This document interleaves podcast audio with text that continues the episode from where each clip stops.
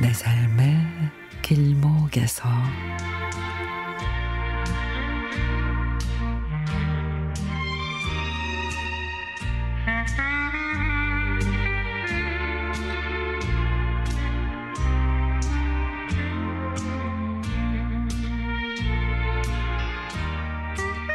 지난 4월 꽃이 한창 만개했을 때 구례 화엄사 홍매화를 보러 갔습니다. 화엄사 사사자 3층 석탑을 보러 올라가는 길에 중년의 남성분께서 마주오는 친구에게 야 홍매화 봤어? 기가 막혀 라고 하시는데 웃음이 났습니다. 봄꽃은 중년 남성의 가슴도 설레게 하는구나 싶어서 말이죠. 그렇게 화엄사를 둘러보고 구례 오일장에 갔습니다.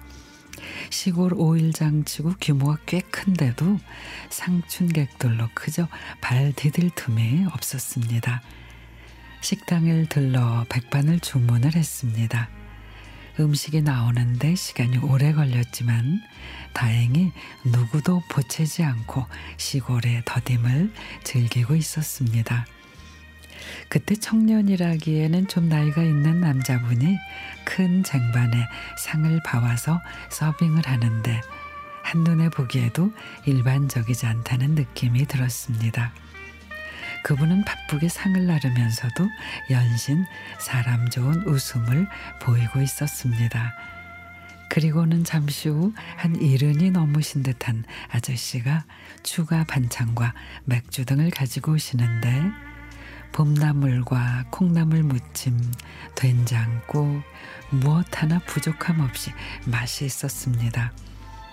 식당을 나서는 손님들께 이번에는 안주인인 듯한 분이 허리를 깊이 숙여 감사하다고 몇 번이나 인사를 하십니다. 우리도 덩달아 허리 굽혀 인사를 하고 나오며 생각했습니다. 작은 마을에서 부모님의 울타리 속에 자기 역할을 하며 살면 됐지 무엇이 더 필요할까?